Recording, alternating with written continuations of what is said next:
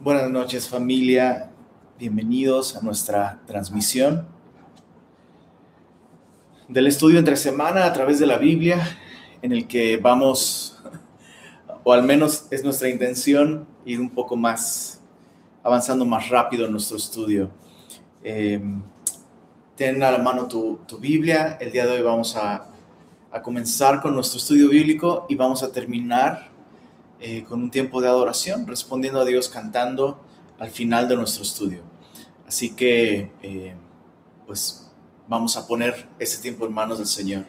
Padre, gracias por este honor que nos das, este privilegio, Señor, de identificarnos contigo, de llamarte nuestro Dios y aún más, nuestro Padre. Señor, queremos esta noche venir ante ti con esa sencillez, con esa confianza con la que un hijo se acerca a su padre y rogar tu favor, tu instrucción, tu dirección, tu presencia en nuestra vida, Señor, tu sabiduría. Señor, nos acercamos a ti en humildad y es en el nombre de Jesús que pedimos que esta noche, una vez más, Señor, nos hables a través de tu palabra. Y pedimos esto para tu gloria. Amén. Jeremías, en el capítulo 11 es donde nos encontramos. Y recuerda, por favor, que eh, el libro de Jeremías no está escrito como un tratado teológico, eh, sino a manera de antología. Jeremías va registrando eh, los mensajes proféticos que Dios le da para su pueblo. recordemos que Jeremías está profetizando en el reino del sur, en Judá, en el reino de Judá. El reino del norte ya fue llevado cautivo por los asirios. Y Jeremías está advirtiendo al reino de Judá que ellos van también van, van a ser llevados cautivos a menos que eh, se vuelvan al Señor de todo su corazón y se arrepientan del el gran pecado de haber abandonado al Dios de Israel. Jeremías sabe que esto no va a suceder, Dios ya le ha preparado para esto, Dios ya le ha hecho saber que nadie va a responder a este mensaje, eh, pero sin embargo él tiene que ser fiel y él tiene que predicarlo. Y así nos encontramos en el capítulo 11 con un nuevo mensaje. Capítulos 11 y 12 forman un mensaje eh, único que tiene que ver con el, pacto de Palestina o el, el pacto palestino, que tiene que ver con la tierra prometida. Vamos a ir leyendo y vamos a ir entendiendo un poco más. Versos 1 en adelante del capítulo 11. Dice así. Palabra que vino de Jehová a Jeremías, diciendo, oíd las palabras de este pacto. Subraya en tu Biblia o, con algún color eh, marca cada vez que aparezca esta expresión pacto o juramento. Dice, oíd las palabras de este pacto y hablad a todo varón de Judá y a todo morador de Jerusalén. Y les dirás tú, así dijo Jehová, Dios de Israel, maldito el varón que no obedeciere las palabras de este pacto, el cual mandé a vuestros padres el día que los saqué de la tierra de Egipto, del horno de hierro, diciéndoles, oíd mi voz y cumplid mis palabras, conforme a todo lo que os mando. Y me seréis por pueblo, y yo seré a vosotros por Dios, para que confirme el juramento. Es, esta palabra juramento es un sinónimo de pacto, porque esa es la idea detrás de un pacto. Detrás de un pacto, alguien promete algún beneficio, alguna protección, algún, algún acto, alguien promete algo y algunos pactos son condicionales y algunos otros son incondicionales. Bueno, este en particular es un pacto condicional. Entonces, Dios jura, Dios promete hacer algo a cambio de la confianza de Israel, de su adoración, de su lealtad a las leyes que Dios les dio en el monte Sinaí cuando lo sacó de Egipto. Sigamos leyendo, verso 5, para que confirme el juramento que hice a vuestros padres. Esta es la parte en la que Dios se compromete. Dice que les daría la tierra que fluye leche y miel como en este día. Y estas son palabras de Jeremías, verso 5, y respondí y dije, amén, amén, oh Jehová. Amén significa así sea. Y todo, esto del pacto es, es importante comprenderlo en su contexto. Dios es un Dios de pactos. Toda la Biblia está hilada, está desarrollada a partir de pactos. Hay siete pactos importantes en toda la Biblia.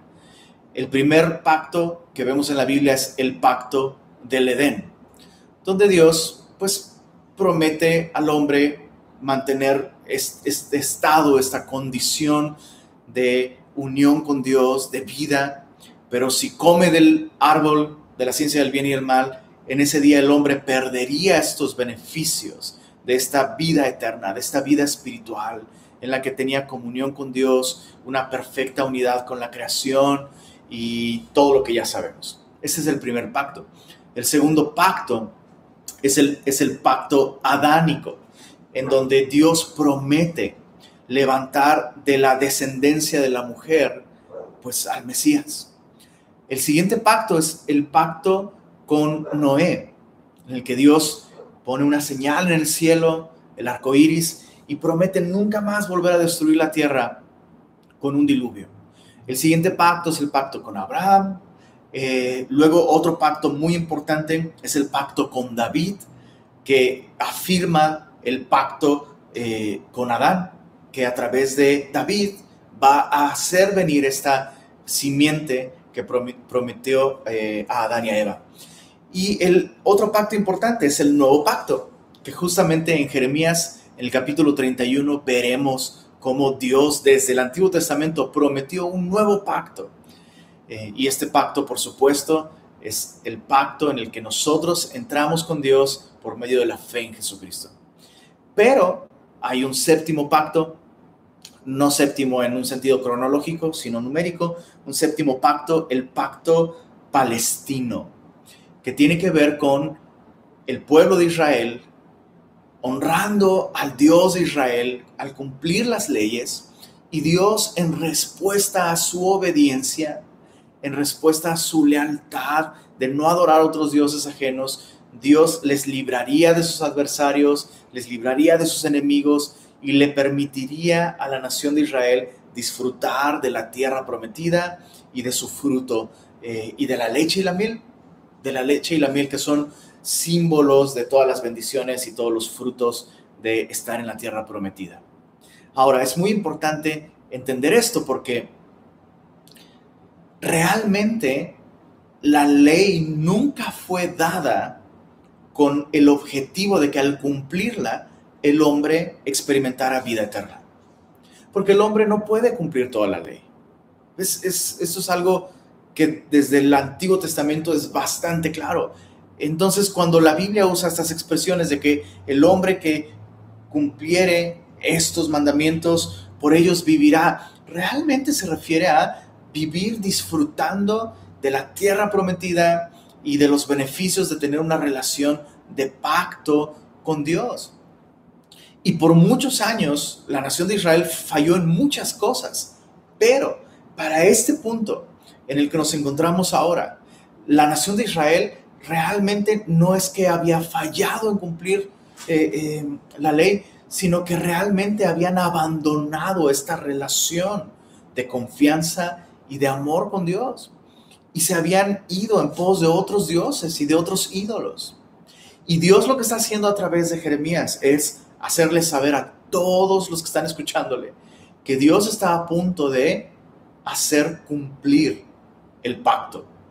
Y hay algo muy interesante con ese pacto. Cuando la nación de Israel llegó a la tierra prometida, bueno, perdóname, solo como un paréntesis, puedes encontrar los términos de este pacto en el libro de Deuteronomio, en los capítulos 29 y 30. Léelos con calma. Hay una gran cantidad de detalles y Dios eh, se compromete a eso, a darles la tierra, eh, guardarles, protegerles de sus adversarios, permitirles disfrutar de la tierra prometida mientras ellos le honraran a Él como su libertador, como su Dios y no adoraran a otros dioses. Pero ahora, en este, este punto de la historia, la nación de Israel no es que ha, fallado en algunas cosas, sino que realmente han apostatado, se han divorciado de Dios y, y han adorado a otros dioses. Y Dios está haciéndoles saber a través de Jeremías, voy a hacer válidos los términos del pacto. Porque el pacto incluía bendiciones, ¿sí? Vas a disfrutar de la tierra, eh, no va a haber eh, mujer estéril, tus hijos van a crecer ser, tú vas a verlos tener hijos y, no va a haber plagas, no va a haber peste, tu fruto en la tierra, las lluvias no van a faltar, todos esos términos eran los términos benéficos del pacto. Pero había otra parte del pacto en la que Dios prometía, y eso es muy importante, Dios prometía quitar sus beneficios, quitar su protección, quitar ese cerco de bendiciones. Eh, muy interesante porque Job, en el libro de Job, eh, el, el, enemigo, el diablo, describe cómo Dios ha acercado a Job con beneficios, con bendiciones, con protección, con salud, un chorro de cosas. Y eso es lo que, lo que estaba sucediendo con la nación de Israel mientras estuvieran en ese pacto. Pero Dios prometió quitar todo ese cerco de bendiciones y entonces las maldiciones de todas las naciones alrededor, maldiciones que eran una consecuencia de adorar a dioses falsos, todas esas maldiciones caerían sobre ellos también. Y la máxima consecuencia de romper ese pacto sería que ellos serían llevados cautivos por otra nación. Bueno, cuando la nación de Israel llega a la tierra prometida, antes de entrar y tomar posesión, Josué hace algo muy interesante. Eh, organiza a toda la nación de Israel en dos tribus y una tribu se pone en el monte Ebal, otra tribu se, se pone en el monte Gerizim, eh, al norte y al sur de, de un gran valle y en medio todo el pueblo.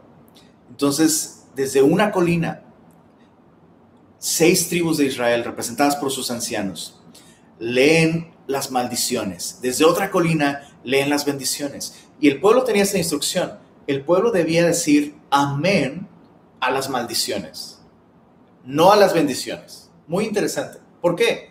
Pues porque no cuesta trabajo decir amén a las bendiciones de Dios. o sea, eso sale fácil, natural, sin pensarlo. Pero Dios quería que escucharan con atención y que le dieran peso al pacto en el que estaban entrando con Dios. Dios iba a permitir que disfrutaran de la tierra, pero Dios iba a retirar su protección, retirar sus, beneficios, sus bendiciones, si ellos rompían ese pacto. Y entonces las maldiciones serían severas. Y la gente debía decir, sí, que se haga así. La gente debía decir, estoy escuchando, estoy muy atento, estoy muy consciente y sí le entro. Ahora, esto es importante porque Jeremías está escuchando este mensaje de parte de Dios. Diles que voy a cobrarme esta parte del pacto. Maldito todo aquel que no cumpla. Y Jeremías contesta diciendo, amén Jehová. Y e, e, esto es importante. La tierra prometida no es un símbolo de la vida eterna. Cuando interpretamos que la tierra prometida es un símbolo de la vida eterna, entonces es cuando vienen las confusiones, porque pensamos entonces la vida eterna se gana cumpliendo ciertos mandamientos y se pierde cuando no cumplimos con los mandamientos, pero no es así. La vida eterna es por gracia. La relación con Dios eh, por medio de la fe en su Hijo es posible solamente por la gracia de Dios. Pero entonces la obediencia, ¿qué lugar tiene en nuestra vida? Bueno, la obediencia tiene un lugar muy importante, porque Así como la nación de Israel fue rescatada por gracia de Egipto, fue rescatada por Dios, por el poder de Dios, la respuesta amorosa de la nación de Israel, una respuesta lógica incluso, sería confiar en este Dios que les rescató. Y confiar en Él significaba respetar los términos de esta relación. Yo voy a seguir guardándote, voy a seguir dándote aún más gracia y aún más beneficios y bendiciones y protección, siempre y cuando tú te mantengas dentro de esos límites.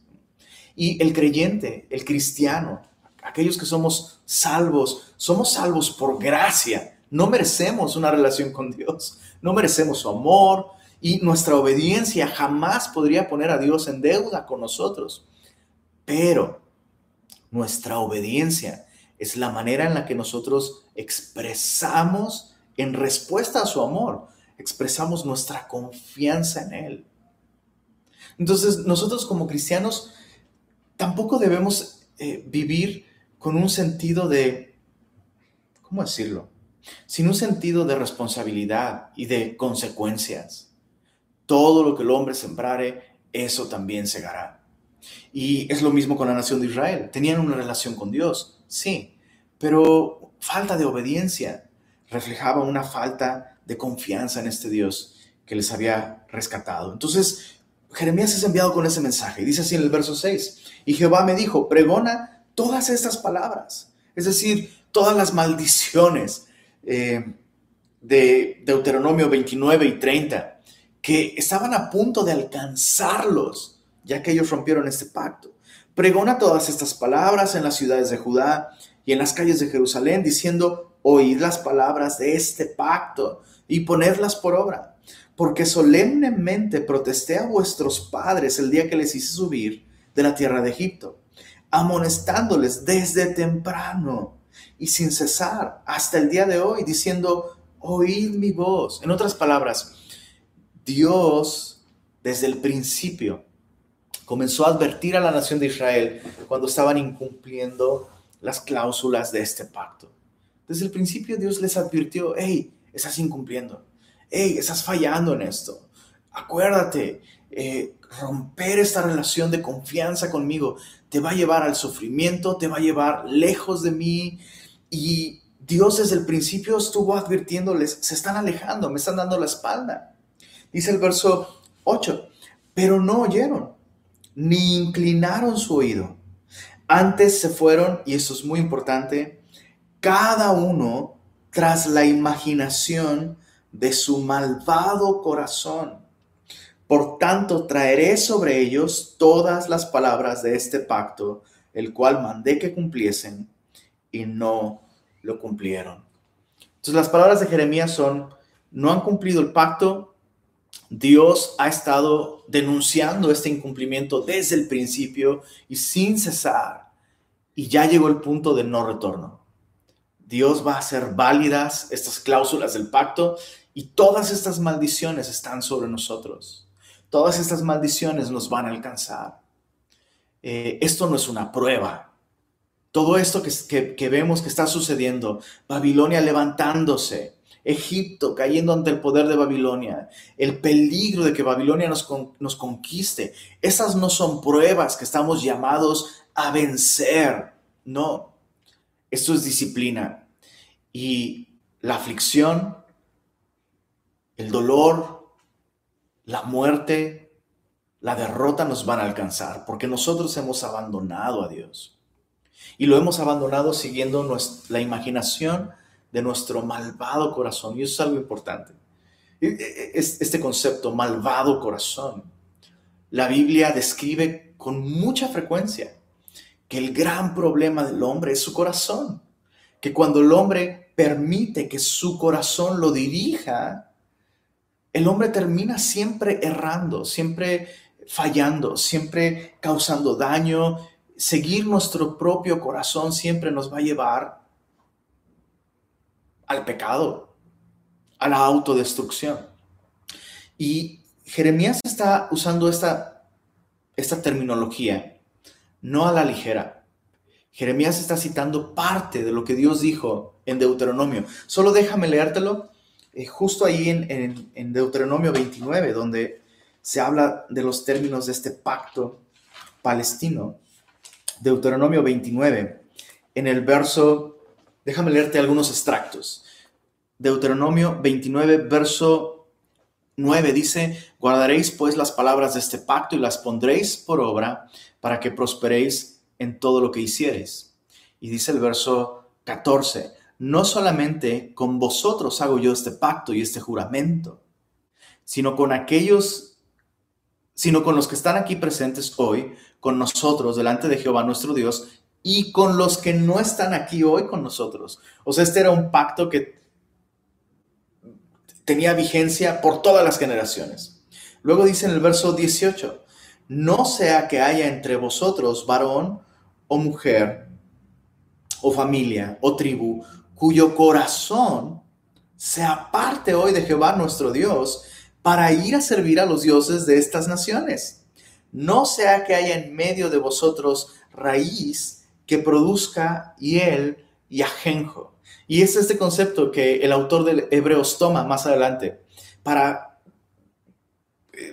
hablar de toda esta idea de una raíz de amargura que puede crecer y contaminar a otras personas. Y es muy importante porque no está hablando de una persona amargada, sino está hablando de una persona que sin confiar en Dios, confiando en su propio corazón, siguiendo sus sentimientos, sus emociones, sus anhelos, sus propósitos de corazón, siguiendo su propia imaginación, abandona a Dios y terriblemente no solo esta persona abandona a Dios, sino eso contamina a otros y los incita a abandonar a Dios también. Luego dice el verso 19, y suceda que al oír, chécate esto, y suceda que al oír las palabras de esta maldición, él se bendiga en su corazón diciendo, tendré paz. Tendré paz aunque ande en la dureza de mi corazón, a fin de que con la embriaguez quite la sed. Y ese es el gran peligro, que Dios está hablando y Dios está diciendo, oye, tú viste lo que mi poder es capaz de hacer. Mi poder es capaz de traer disciplina por la idolatría y por el pecado. Lo viste en Egipto. Tú viste lo que, lo que yo hice en Egipto. Todo eso fue no un castigo a la gente, sino fueron mis juicios sobre los ídolos que la gente adora. El problema es que si tú adoras algo, tú vas a seguir el destino y tu destino va a ser el mismo destino que el de esos ídolos. Y esos ídolos solo pueden recibir maldición de mi parte. Entonces, o te identificas conmigo y confías en mí, el Dios verdadero, el Dios que es luz, el Dios que trae vida, el Dios que es amor. Y vas a disfrutar de esas cosas. O te identificas con dioses falsos que solo pueden traer maldición y al final vas a recibir maldición. Entonces Dios, Dios advierte, hey, pero ten cuidado. Puedes estar escuchando esto y en tu propio corazón decir, ah, a mí no me va a pasar eso. Yo soy capaz de burlar a Dios. Yo soy capaz de engañar a Dios y, y, caminar en mi propio pecado, en mi propia dureza, en mi propio orgullo. A mí no me va a pasar nada de lo que Dios está diciendo. Todas esas maldiciones, ah, ni las tomes en serio. A ti no te va a pasar, Lenin. Oh, y vaya que mi corazón me ha dicho eso. Y vaya que nuestro corazón, a todos nosotros, nuestro corazón es engañoso y perverso. No sigas la imaginación de tu malvado corazón. Eso es lo que estaba sucediendo con la nación de Israel. Es exactamente esta la condición de toda la nación. Están escuchando las advertencias de Dios por boca de Jeremías y de otros profetas y ellos dicen, ah, a mí no me va a pasar.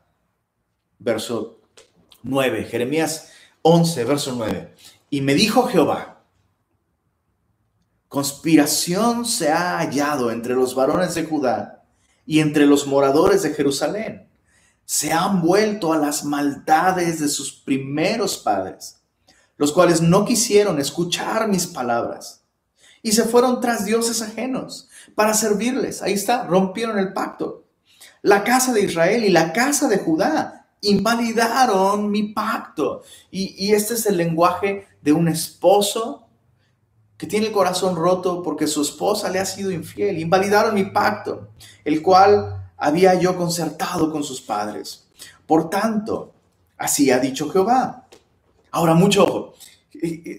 Jeremías anuncia todas estas maldiciones. Y, quiero que te pongas en, en los zapatos de las personas que están oyendo esto.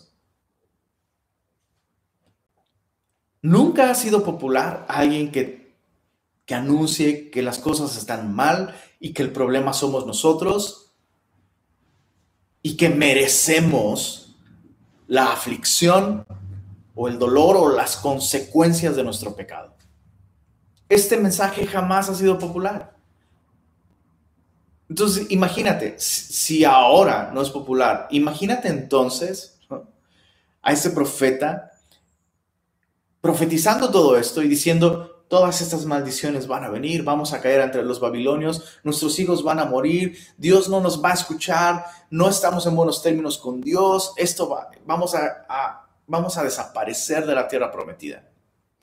Imagina todo esto en un tiempo en el que la gente dice, oye, pero yo tengo, yo, tengo 20 profetas más que me están diciendo algo completamente distinto de lo que tú estás diciendo. Imagina eso. Entonces, tarde o temprano, pasó lo que tenía que pasar. Jehová le dice a Jeremías, se ha hallado conspiración entre los varones de Judá y entre los moradores de Jerusalén. Y Dios le va a describir cuál es esta conspiración en el verso 18. Pero como un paréntesis, mira lo que sucede en el verso, verso 10. Se han vuelto a las maldades de sus primeros padres. Verso 11. Por tanto, así ha dicho Jehová, he aquí yo traigo sobre ellos mal del que no podrán salir. Y chécate, y clamarán a mí y no los oiré. Y eso parece cruel de parte de Dios. Parece como si Dios fuera insensible, como que Dios ya se hartó ya me harté, ya no quiero ni escucharte. Pero oh, no, no, no es así. Mira, mira el verso 12. Después de que la nación va a clamar al Señor y el Señor no los va a escuchar, mira el verso 12. E irán a las ciudades, perdón, e irán a las ciudades de Judá y los moradores de Jerusalén y clamarán a los dioses a quienes queman ellos incienso, los cuales no podrán salvar en el tiempo de su mal. Entonces, Dios sabe cuando ellos se vuelven a Él en oración. Dios dice, hey, voy a traer todo esto y van a clamar a mí. Pero realmente no me están buscando a mí. No hay arrepentimiento de su pecado y tampoco su confianza estará puesta en mí y en mi misericordia. Todo lo que quieren es escapar del mal que vendrá sobre ellos. Y como yo no les voy a funcionar, van a volver a clamar a los dioses que en primera instancia ni son dioses. Y al final de cuentas son aquellos que trajeron todas estas consecuencias sobre ellos, porque ellos no pueden salvar. Y sabes, este es un buen termómetro. Este es un muy buen termómetro que nos ayuda a medir el arrepentimiento en nuestros corazones.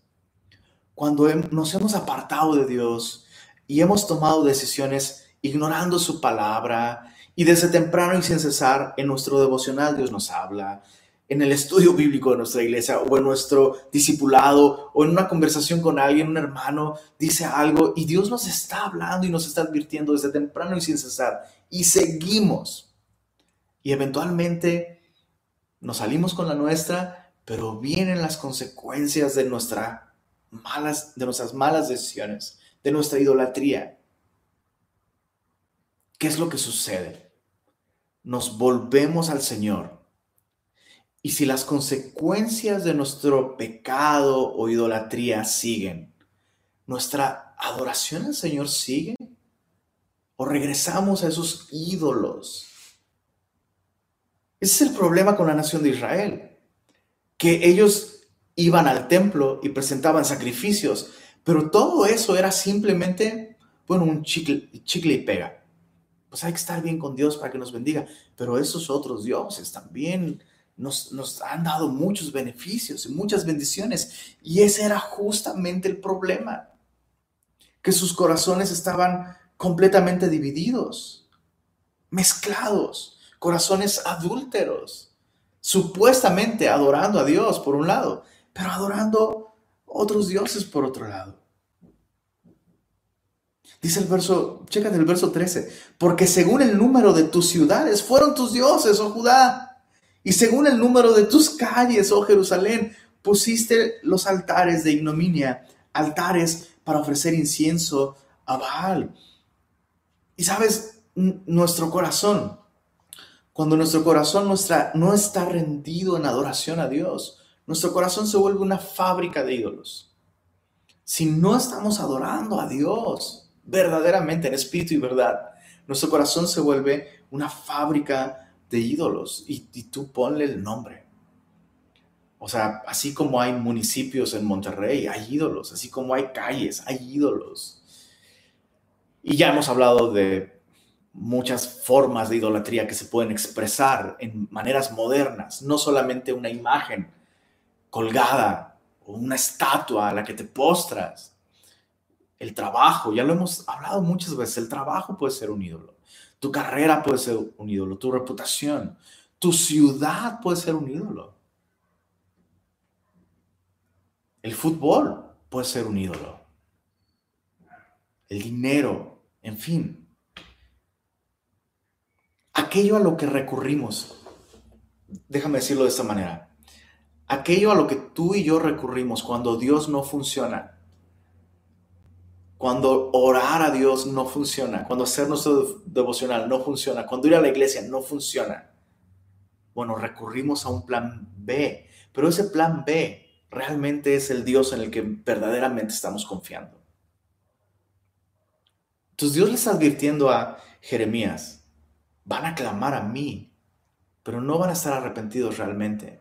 Y te vas a dar cuenta, porque cuando yo no responda, ellos van a volver de nuevo a su, idolatría, a sus ídolos.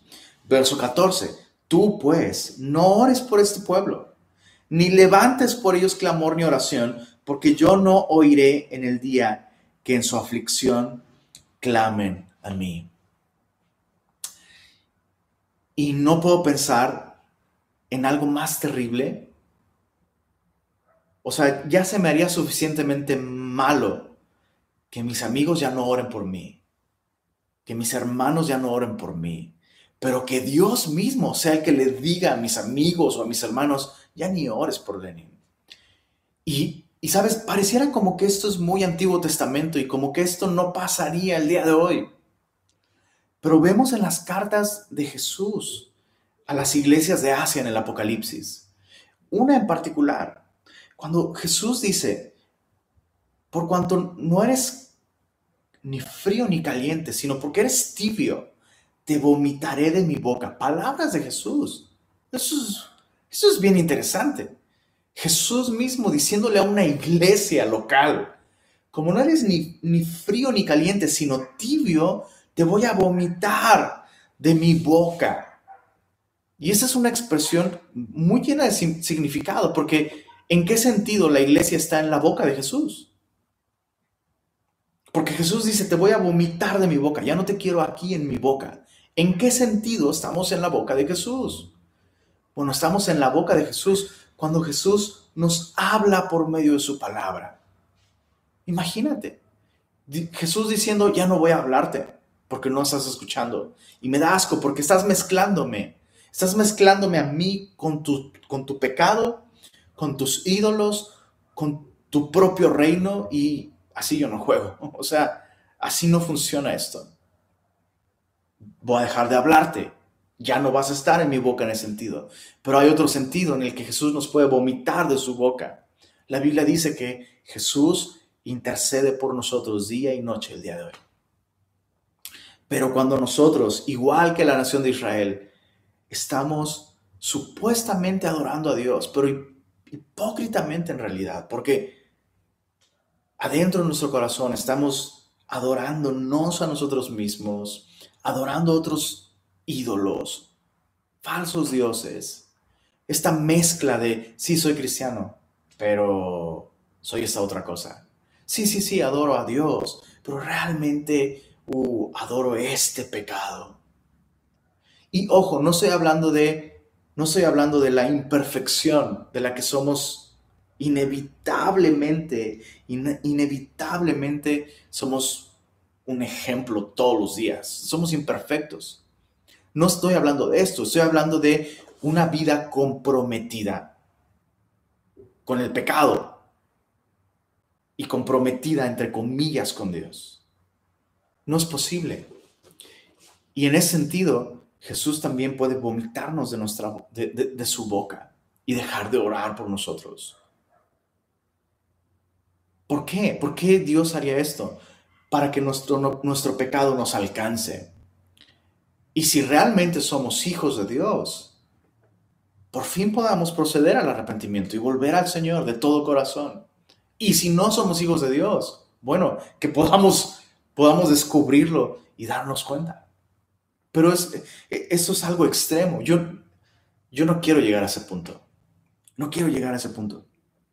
Dice el verso, verso 15, Jeremías 11:15, ¿qué derecho tiene mi amada en mi casa, habiendo hecho muchas abominaciones? ¿Crees que los sacrificios y las carnes santificadas de las víctimas pueden evitarte el castigo? ¿Puedes gloriarte de eso? O sea, Dios diciéndole a su pueblo, hey, no vas a escapar de esto trayéndome más sacrificios. Y sabes, cuando, cuando ya tenemos una vida así de contaminada y fracturada y de hipócrita, la solución no es, bueno, dar más diezmo, dar más ofrenda, servir más, eh, bueno, voy a orar más, voy a hacer más cosas cristianas. La solución no es esa. Dios quiere tu corazón. Dios quiere que nos arrepintamos de esta idolatría y lo adoremos solo a Él.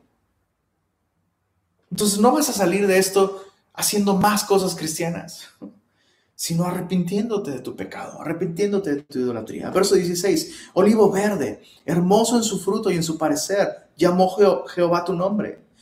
A la voz de recio estrépito hizo encender fuego sobre él y quebraron sus ramas. Porque Jehová de los ejércitos que te plantó ha pronunciado mal contra ti a causa de la maldad de la casa de Israel y de la casa de Judá. Perdón, a causa de la maldad que la casa de Israel y la casa de Judá han hecho, provocándome a ira con incensar a Baal. Verso 18. Y Jehová me lo hizo saber. Es, es, esta es la continuación del verso 9. Dios le dijo, hay una conspiración. Bueno, verso 18. Jehová me lo hizo saber y lo conocí entonces me hiciste ver sus obras. Y yo era como cordero inocente que llevan a degollar, pues no entendía que maquinaban designios contra mí, diciendo, destruyamos el árbol con su fruto y cortémoslo de la tierra de los vivientes para que no haya más memoria de su nombre. Jeremías no se había dado cuenta. Eh, había una conspiración. Algunos, algunos cuantos aparentemente estaban expresándole a Jeremías, eh, pues como lealtad, como si es cierto lo que tú dices, es palabra de Dios, pero detrás de, estas personas, eh, que aparentemente son los mismos habitantes de la ciudad de donde Jeremías era originario, detrás de ellos estaban las personas de Jerusalén los estaban usando simplemente para ganar la confianza de, Jeremías y que Jeremías cayera en sus trampas y que eventualmente le quitaran la vida. Y por supuesto, lo más importante, lo más importante de esto es que Jeremías está siendo una figura anticipada de Jesús, aquel que fue rechazado por sus, por sus propios, por su propio pueblo, eh, ni aún sus hermanos confiaban en él, y el hombre de su paz en quien él confiaba le traicionó y le vendió por 30 monedas de plata. Y bueno, Jeremías es una figura anticipada de esto. Pero hay algo práctico aquí también para nosotros. Hay algo práctico. Cada vez que tú y yo hablamos la verdad, debemos estar, debemos estar dispuestos a perder popularidad, a perder amigos, a, perder eh, eh, esa palmada en la espalda. O sea, es, es inevitable estar comprometidos con la verdad, estar comprometidos con la palabra de Dios y eventualmente no pisar algunos callos. O sea, eh, esto es así. Debemos estar conscientes y calcular el costo de seguir al Señor. Y eso es algo que Jeremías está escuchando de parte de Dios. Jeremías, no les creas cuando, cuando haya personas que vengan y te digan, oye, si es cierto eso que estás diciendo, hay un complot detrás. Y otra vez, hay un aspecto de Jesús ahí, porque el Evangelio de Juan nos dice que Jesús no se fiaba de nadie. Aquellos que decían, sí, creemos en ti, eh, eh, Jesús no se fiaba de nadie porque él conocía sus corazones. Entonces, verso, verso 20 dice, pero oh Jehová de los ejércitos, que juzgas con justicia, que escudriñas la mente y el corazón, vea yo tu venganza de ellos, porque ante ti he expuesto mi causa. Entonces, Jeremías está confiando en Dios. Jeremías dice, ok, no es mi trabajo descubrir las, y andar investigando y qué dijeron y quién es. Señor, yo voy a predicar tu palabra y encomiendo mi causa en tus manos. Señor, sé tú el que me defienda. Y eso es tan importante, es tan importante.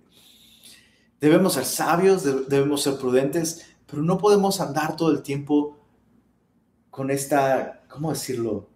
Con esta actitud de, oh, todo el mundo está conspirando contra mí. Y sí, y, y, andar, lo que quiso decir realmente tal vez fue esto. Y no podemos vivir así. No podemos andar tratando de figurar cuál es la verdadera intención detrás de la gente. Hey, tú y yo solo confiemos en el Señor, prediquemos su palabra. Dice el verso, verso 21. Por tanto, así ha dicho Jehová acerca de los varones de Anatot que buscan tu vida. Anatot era la ciudad de donde Jeremías era originario. Entonces, tus propios parientes. Dice, em, Dios ha dicho esto acerca de estas personas que buscan tu vida diciendo, no profetices el nombre de Jehová para que no mueras en nuestras manos. Así pues ha dicho Jehová de los ejércitos. He aquí que yo los castigaré, los jóvenes morirán a espada, sus hijos y sus hijas morirán de hambre, y no quedará remanente de ellos, pues yo traeré mal sobre los varones de Anatot el año de su castigo. Y una última cosa antes de avanzar. Hay un patrón que se repite todo el tiempo. Dios envía personas que de acuerdo a la palabra de Dios les advierte sobre su mala condición, sobre el error del camino en el que van. Y nunca, literalmente, no hay una sola vez en la Biblia. Ah, bueno, hay una sola vez en la que la ciudad realmente, una ciudad realmente se arrepiente. Y es una ciudad pagana, la ciudad de Nínive, con la predicación de Jonás. Todos se arrepienten. Fuera de eso, cada vez que alguien se levanta y dice, estamos mal, el pueblo de Dios reacciona hostilmente y básicamente es este mismo espíritu que vemos el día de hoy. Tú no eres nadie para juzgarme. ¿Quién eres tú? ¿Dónde está el amor? Nuestro Dios es un Dios de bendición, nuestro Dios es un Dios de victoria y este es un este mensaje que tú dices no es cierto, porque nosotros venceremos y saldremos adelante y tú ¿cómo puedes? Te encanta condenar y maldecir. Ese no es el Dios en el que yo creo. Nuestro Dios es un Dios de misericordia y de pactos. Es el mismo espíritu que vemos el día de hoy. Solo Dios podría decir, el único que me puede corregir es Dios, tú no. Y lo, interesante y lo trágico es que eventualmente Dios mismo vino en carne y expuso el error y el pecado de la nación y terminaron crucificándolo. Entonces, ¿quién puede exhortarnos? ¿Quién puede advertirnos? ¿Quién puede corregirnos? Es muy importante que tú y yo seamos capaces de identificar al menos un par de personas que tienen el derecho de venir y decirnos, bro, estás mal. Bro, ten cuidado. Esta actitud que hay en ti, e, este patrón que, he estado viendo en ti, he estado orando por ti, he estado orando por ti, he estado intercediendo por ti, he estado cerca de ti, te conozco y te digo esto en amor y de parte de Dios, esto está mal en tu vida busca al Señor, vuelve a Él, arrepiéntete. Si, si no tienes nadie que tenga la libertad de hacer eso, o peor aún, si haciendo memoria, cada persona que te ha hablado así, literalmente los has eliminado de tu vida, estás en peligro. Estás en peligro. Porque eso significa que realmente no estás escuchando al Señor. si te han hablado de acuerdo a la Biblia, y si la exhortación ha tenido como propósito llamarte a volver al Señor, a arrepentirte, si no ha sido simplemente condenarte por condenarte y ya, sino llamarte a arrepentirte, llamarte a volver. Es muy importante. Si no tienes por lo menos un par de personas en tu vida que tengan la libertad de hacer eso, estás en un lugar peligroso. Estamos en un lugar peligroso. Eh, si ese es nuestro caso. Bueno, capítulo 12. Justo eres tú, oh Jehová, para que yo dispute contigo. Sin embargo, alegaré mi causa ante ti. Jeremías, eh, eh, en, en, un momento de sinceridad, ¿no? Jeremías dice, Señor, tú eres justo. Ha sido difícil todo lo que he estado haciendo, profetizar en tu nombre, darles tu palabra y experimentar el rechazo de ellos.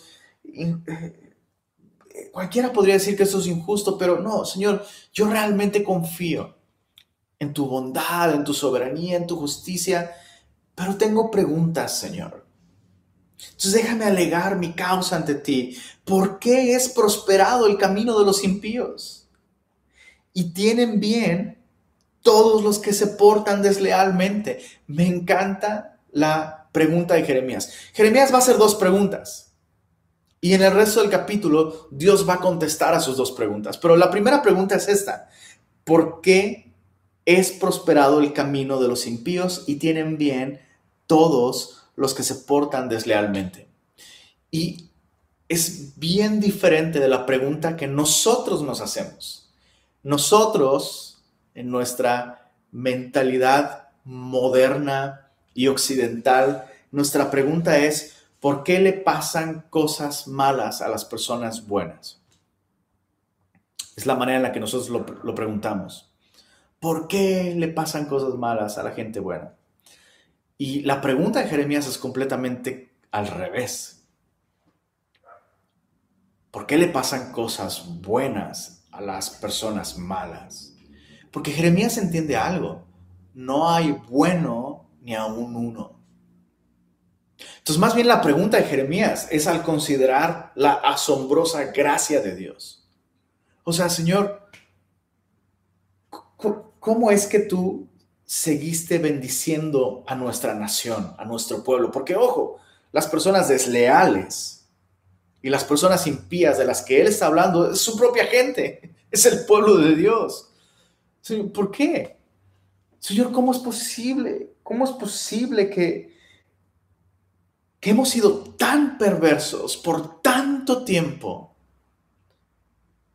Y tú has sido tan paciente y tan bueno derramando tantas bendiciones. Entonces, ojo, cualquier persona que te diga que en el Antiguo Testamento hay solamente juicio y condenación, esa persona no está leyendo bien su Biblia.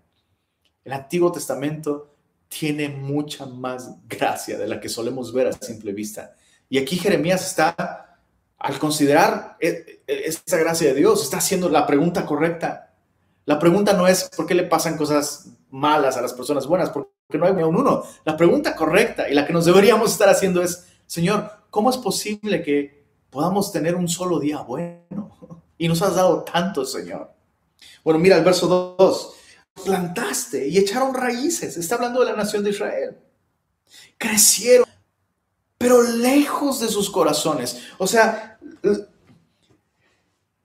como que viéndolo de fuera, Jeremías dice, Señor, ¿por qué permites que Va a sonar duro lo que voy a decir. Pero ese es el espíritu detrás de estas preguntas de Jeremías. ¿Por qué permites que te vean la cara, Señor? ¿Por qué? O sea, Señor, eh, eres como ese esposo que se destaca en bondad y en generosidad y en ternura con su esposa por encima de todos los esposos. Y todo el mundo sabe que la esposa engaña y se burla de su esposo y le falta el respeto y le ha sido infiel con todo el mundo y todo el mundo lo sabe y el esposo no hace nada. Señor, eh, tú los plantaste, crecieron, están firmes, prosperan y sí, estás cercano en sus bocas, pero tú estás lejos de sus, de sus corazones. No te aman, Señor. No te adoran, no te sirven, no te respetan, no te temen.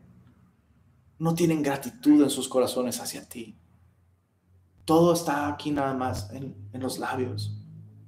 Quiero que hagas un ejercicio. Cada que leas Jeremías, e, e, y especialmente estos dos capítulos, cada vez que aparezca la palabra corazón, pon un corazón ahí a un lado y te vas a dar cuenta que el corazón del problema es un problema del corazón. Eso es en lo que Dios está enfocado.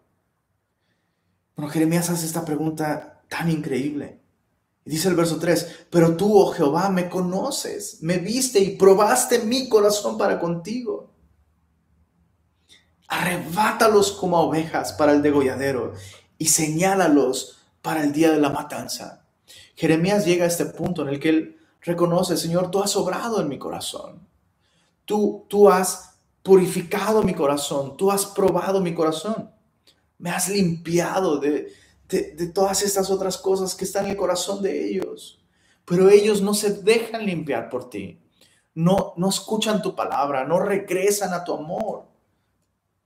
Verso 4, la segunda pregunta de, Jeremías. La primera es, ¿por qué, ¿por qué el malo sigue prosperando? Aún aquellos que según son cristianos, según son adoradores, según son tu pueblo, pero son peores que las naciones de alrededor. La segunda pregunta, verso 4, ¿hasta cuándo? ¿Hasta cuándo estará desierta la tierra y marchita la hierba de todo el campo? Por la maldad de los que en ella moran, faltaron los ganados y las aves, porque dijeron, no verá Dios nuestro fin. Podemos seguir saliéndonos con la nuestra. Esas son las dos preguntas y hay un sentido en el que esas preguntas siguen teniendo vigencia. O sea, podríamos seguir preguntándonos lo mismo el día de hoy. ¿Por qué, ¿Por qué el malvado prospera? ¿Por qué el malo sigue haciendo maldades? Y se sale con la suya. ¿Y hasta cuándo, Señor? Bueno, mira la respuesta de Dios. El resto del capítulo es la respuesta de Dios a Jeremías. Verso 5. Si corriste con los de a pie y te cansaron, ¿cómo contenderás con los caballos? En otras palabras, ni aguantas nada, Jeremías. Esto apenas está comenzando.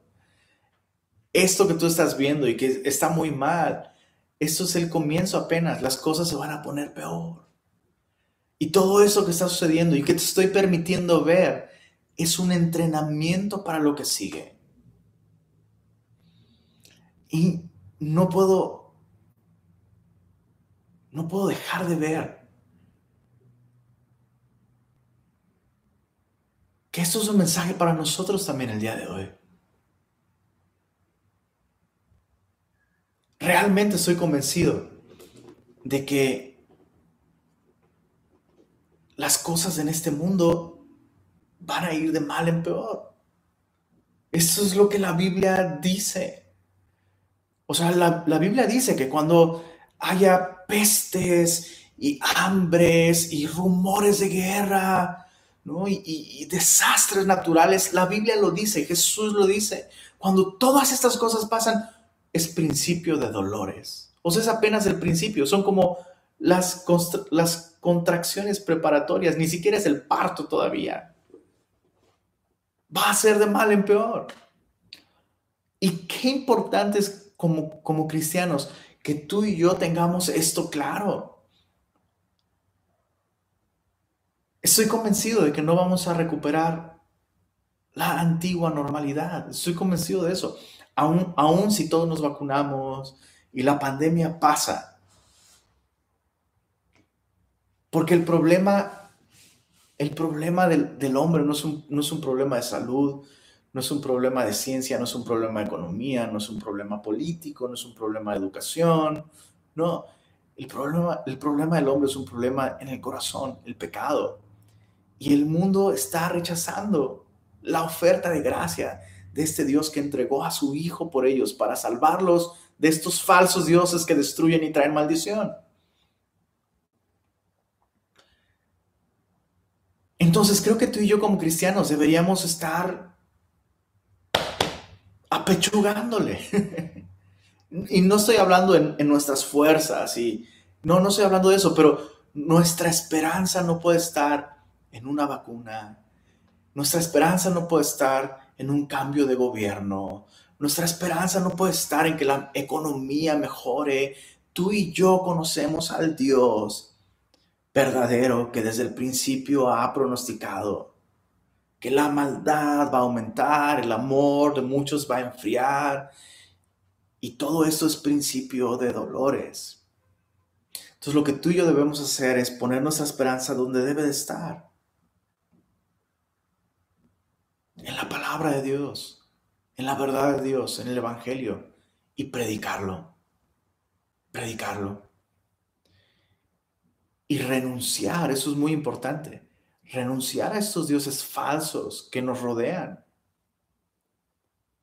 Tú y yo debemos ser luz, así como Jeremías en este momento era, podríamos decirlo así, era el único que estaba realmente adorando a Dios y denunciando que estos, estos otros no eran dioses y no salvan y son ídolos y traen maldición y destruyen. Y no era un mensaje popular, porque cuando tú no solo no adoras lo que otros adoran, sino lo condenas, ellos te condenan a ti. Entonces eh, Dios le está diciendo a Jeremías, si corriste con los de a pie y ya te cansaron, ¿cómo vas a contender cuando la cosa se ponga peor? Y si en la tierra de paz no estabas seguro, ¿cómo harás en la espesura del Jordán cuando Babilonia se levante? La capital mundial de la idolatría. Verso 6.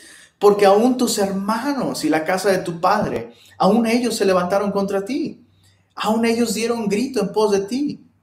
No los creas cuando bien te, habla, te hablen. O sea, no pongas tu esperanza, Jeremías, en que esto mejore. Porque si tu esperanza es que esto mejore, cuando esto, entre comillas, mejore, solo vas a ser presa de un engaño. Ay, mira, ya se arrepintieron, ya están, ay, sí, ya me hablaron bonito. No, no les creas. Ya, yo ya te dije, esto va, va a ir de mal en peor. Ese es el mensaje que viene de parte de mi Jeremías. Y es importante que tú lo creas, porque tú lo estás predicando. Yo no sé si te están cayendo 20 mientras estamos meditando esto. Espero que te estén cayendo 20. Pero tú y yo no podemos vivir poniendo nuestra esperanza en que este mundo mejore. Debemos predicar el Evangelio. Debemos hablar la verdad de Dios. Debemos renunciar a todos estos ídolos falsos en los que tal vez hemos estado confiando por mucho tiempo. Verso, verso 7. Ahora, ahora Dios le responde a Jeremías y Dios le ayuda a Jeremías a cambiar su enfoque. Tú piensas que estas cosas son duras para ti, Jeremías, pero mira, verso 8. Verso 7, perdón. He dejado mi casa. Desampararé mi heredad. He entregado lo que amaba mi alma en manos de sus enemigos. Mi heredad fue para mí como león en la selva. Contra mí dio su rugido, por tanto la aborrecí. O sea, Jeremías, todo esto que tú estás diciendo es muy duro, como ellos son súper malos y están saliendo con la suya y es difícil para mí. No, Jeremías, no se trata de ti. No se trata de ti. Es mi casa la que va a ser destruida, el templo. Es mi heredad, la nación de Israel, la que rescaté de Egipto, la rescaté para mí. Bueno, ellos son, tú piensas que están rugiendo contra ti. No, su rugido ha sido contra mí. Entonces, ¿te imaginas? O sea, Dios está escribiendo a la nación de Israel que debía ser como su esposa fiel, su esposa amada, le está escribiendo como un, como un león que está rugiéndole. A ese, ese nivel de hostilidad. Dice el verso 9, ¿es mi heredad para mí como ave de rapiña de muchos colores? ¿No están contra ella aves de rapiña en derredor?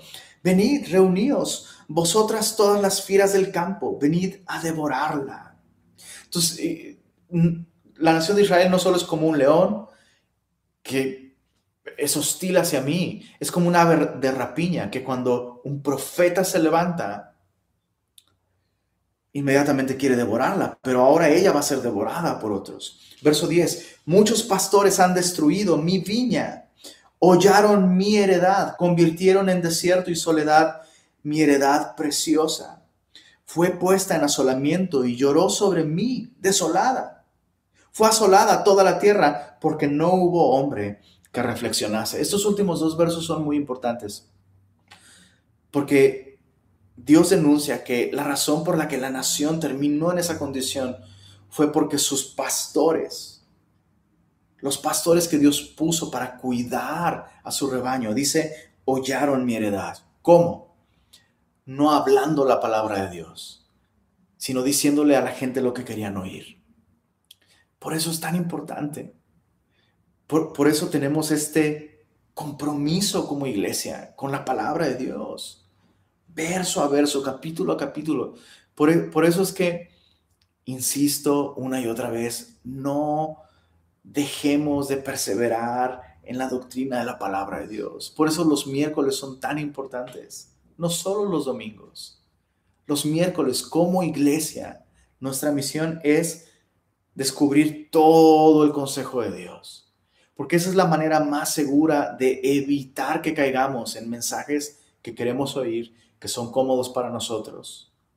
Es la manera más segura de permitir que Dios realmente nos hable, aún en aquellas cosas que no queremos escuchar.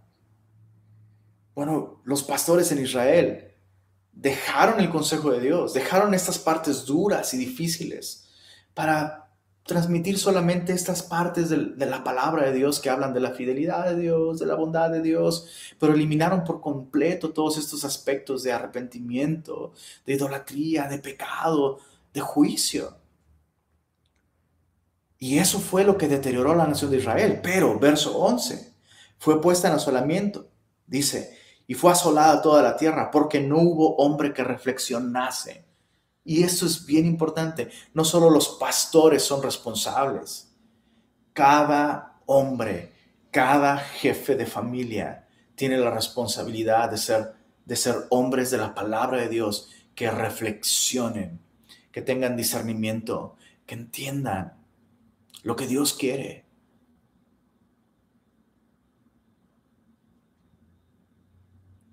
No puedes poner toda esta responsabilidad solo sobre el que predica. Tú tienes que tomar esta responsabilidad. Y tienes que ser el primero en ir delante de tu familia y tener discernimiento. Verso 12. Jeremías ahora ve lo que va a suceder. Y dice así, sobre todas, las, sobre todas las alturas del desierto vinieron destruidores, porque la espada de Jehová devorará desde un extremo de la tierra hasta el otro. No habrá paz para ninguna carne.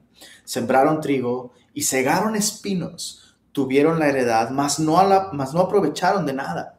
Se avergonzarán de sus frutos a causa de la ardiente ira de Jehová. ¿Te das cuenta? Jeremías pregunta, ¿por qué prosperan y hasta cuándo?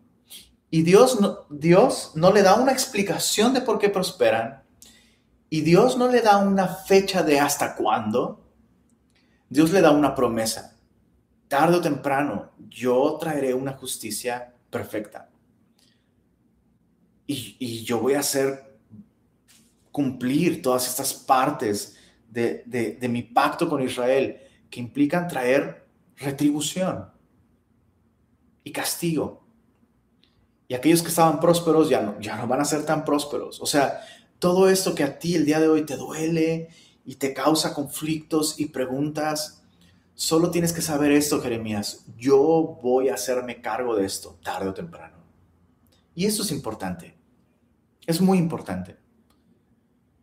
Porque el hombre no vive, dice Warren Wiersbe, estas citas de Warren Wiersbe es, es muy cierta, el hombre no vive a base de explicaciones, sino a base de promesas. Y eso es lo que tú y yo tenemos, un Dios de pactos, pero también un Dios de promesas. Y todas aquellas preguntas que tú tal vez puedas tener el día de hoy. Aun si Dios te explicara las razones por las que Él permite ciertas cosas, no estoy seguro que entenderíamos el 80% de las cosas que Él nos explica, honestamente. Pero ¿sabes qué es mejor que una explicación? Una promesa. Una promesa. Jeremías, yo veo todas estas cosas mejor que tú, a mí me duelen más que a ti y yo estoy en control y a su tiempo yo voy a hacer que todo lo que está mal esté bien. Verso 14. Así dijo Jehová contra todos mis malos vecinos, que tocan la heredad que hice poseer a mi pueblo Israel. He aquí que yo los arrancaré de su tierra y arrancaré de en medio de ellos a la casa de Judá. Entonces, está hablando de estas naciones que se llevaron cautivo al pueblo, tanto al pueblo de Israel, del norte, las diez tribus, llevado por los asirios, las tribus del, del sur, Judá y Benjamín, llevados a Babilonia. Dios dice, hey, yo voy, todos aquellos que tocaron la heredad de mi pueblo, yo también los arrancaré de su tierra y arrancaré de en medio de ellos a la casa de Judá. Está hablando de cómo va a librar a Judá de la nación que los lleve cautivos, es decir, Babilonia, lo cual va a suceder con el imperio de los medos y los persas. Efectivamente, los medos y los persas llegarán y van a arrancar del poder a los babilonios. Y dice el verso 15, mucho ojo, y después que los haya arrancado, volveré y tendré misericordia de ellos y los haré volver cada uno a su heredad y cada cual a su tierra. Dios promete restauración para la nación de Israel, no solo el reino del norte, sino el reino del sur. Eso es importante, porque el propósito de la disciplina de Dios no es alejarnos de Él, sino restaurarnos y restaurarnos a una relación aún más cercana con Él. O sea, muchas veces pensamos en la restauración como, bueno, cuando Dios me restaure voy a estar como estaba antes de la disciplina. No, el propósito de la disciplina es que estemos mejor que antes de que fuéramos, eh, que, antes de que fuéramos disciplinados. Antes estaban en la tierra prometida, pero no tenían una relación con Dios. Su corazón era completamente idólatra, seducido por falsos dioses. ¿Y sabes qué? Después de esos 70 años en Babilonia, en realidad, esa manera de idolatría nunca más se volvió a presentar en la nación de Israel. Hasta el día de hoy. Hasta el día de hoy la nación de Israel quedó curada de esa manera de idolatría. De adorar a otros dioses, los, dioses de las naciones alrededor. Entonces, esa es la esperanza que Dios le da a Jeremías. Jeremías, ninguno se va a convertir Aquellos que te digan que te están creyendo y si es cierto, vamos a estar contigo, ni les creas. Lo cual va a ser cierto, aún en el futuro. Y ya llegaremos allá, pero cuando sean llevados cautivos va a quedar un grupo de personas ahí que van a decir, ay, Jeremías nos dijo eso todo el tiempo.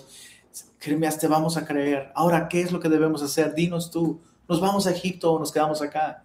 Y Jeremías les va a decir, no, debemos quedarnos acá, someternos a la disciplina de Dios, y lo que tú digas vamos a hacer. Pues no es cierto. Van a terminar secuestrando a Jeremías, llevándolo a Egipto en contra de su voluntad. Donde Jeremías va a morir, lejos de la tierra prometida. Y pareciera como que todo fue un gran fracaso. Pero Dios, Dios le está haciendo ver a Jeremías, Jeremías, tú no vas a ver lo que va a suceder hasta el final, pero confía en mí la nación de Israel va a quedar curada de la idolatría y yo voy a restaurar a la nación. Y todos ellos cuando miren atrás sabrán que hubo profeta de Dios entre ellos. Sabrán que yo estuve en medio de ellos fielmente a través de tu voz, a través de tus labios, a través de tus palabras. ¿Y qué importante es esto? Porque entonces tú y yo somos libres para predicar el Evangelio, anunciar el Evangelio, no buscando resultados de nuestra predicación, sino agradar al Dios que nos ha llamado a proclamar las virtudes de aquel que nos rescató. Verso, verso 16. Y si cuidadosamente aprendieran los caminos de mi pueblo, esto es, las naciones que están alrededor, todos esos que los llevaron cautivos, los asirios, eh, eh, Babilonia, los medos y los persas más adelante, si cuidadosamente aprendieran los caminos de mi pueblo para jurar en mi nombre, diciendo, vive Jehová, así como enseñaron a mi pueblo a jurar por Baal, ellos serán prosperados en medio de mi pueblo. Mas si no oyeren, arrancaré esa nación, sacándola de raíz y destruyéndola, dice Jehová. En otras palabras, lo que Dios ha hecho con la nación de Israel, Dios lo va a hacer con todo el mundo. Tarde o temprano, todos aquellos que no son dioses, Dios los va a exponer, los va a juzgar, Dios los va a hacer caer. Pero también hay esperanza para todos.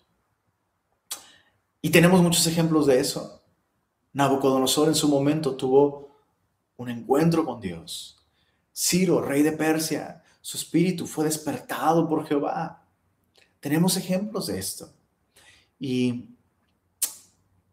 cómo aplicamos esto nosotros? Bueno, en primer lugar, en primer lugar, la mejor manera en la que tú y yo podemos experimentar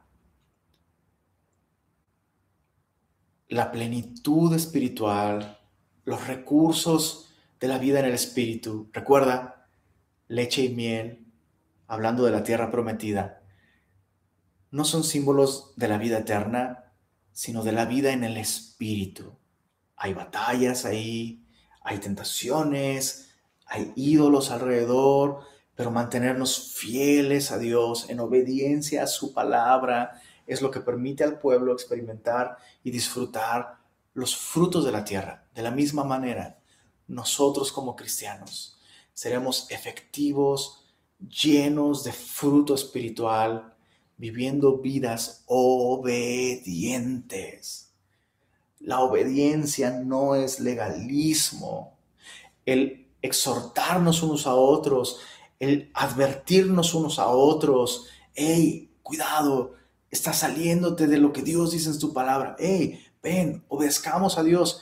Eso no es legalismo, es sabiduría, es devoción, es adoración, es responder a Dios, es andar en las obras que Dios preparó de antemano para que andemos en ellas. No somos salvos por medio de la obediencia, pero si somos, si somos salvos, obedeceremos, tendremos el deseo de obedecer a Dios y obedecer nos coloca a ti y a mí, nos coloca en el centro de su voluntad, donde podemos disfrutar de todos estos recursos espirituales, de la leche y la miel espiritual, de los frutos del Espíritu. La obediencia es la manera en la que tú y yo, como Jeremías, podremos ser usados por Dios en medio de un mundo en el que incluso personas que se dicen cristianas, no están adorando a Dios. Y la razón para, para seguir predicando la verdad, anunciando el Evangelio, no es porque funciona o no funciona, sino es porque esa es la manera en la que nosotros podemos glorificar al Señor. ¿Las cosas se van a poner más difíciles? Sí, sí, la Biblia lo dice. El sentido común nos lo deja ver. Las cosas se van a poner más difíciles. Pero entre más oscuro es nuestro entorno, con más fuerza puede brillar la belleza y la fidelidad de nuestro Dios. Con más brillo puede resplandecer la verdad. Así que, si te cansaste con los que van a pie, es tiempo de reafirmar nuestra confianza en el Señor, poner nuestra esperanza en Él. Señor, gracias por tu palabra. Y gracias porque nos permites a través de ella examinarnos a nosotros mismos, o mejor dicho, Señor, que tú nos examines a nosotros. Y Señor, queremos pedirte que nos limpies de toda idolatría, que nos limpies de toda hipocresía, No queremos, Señor, engañarnos a nosotros mismos, seguir la imaginación de nuestro corazón. Por favor, Señor, ayúdanos a entender la importancia de la fidelidad y de la obediencia en nuestra vida. Es por gracia que somos salvos, Señor, totalmente.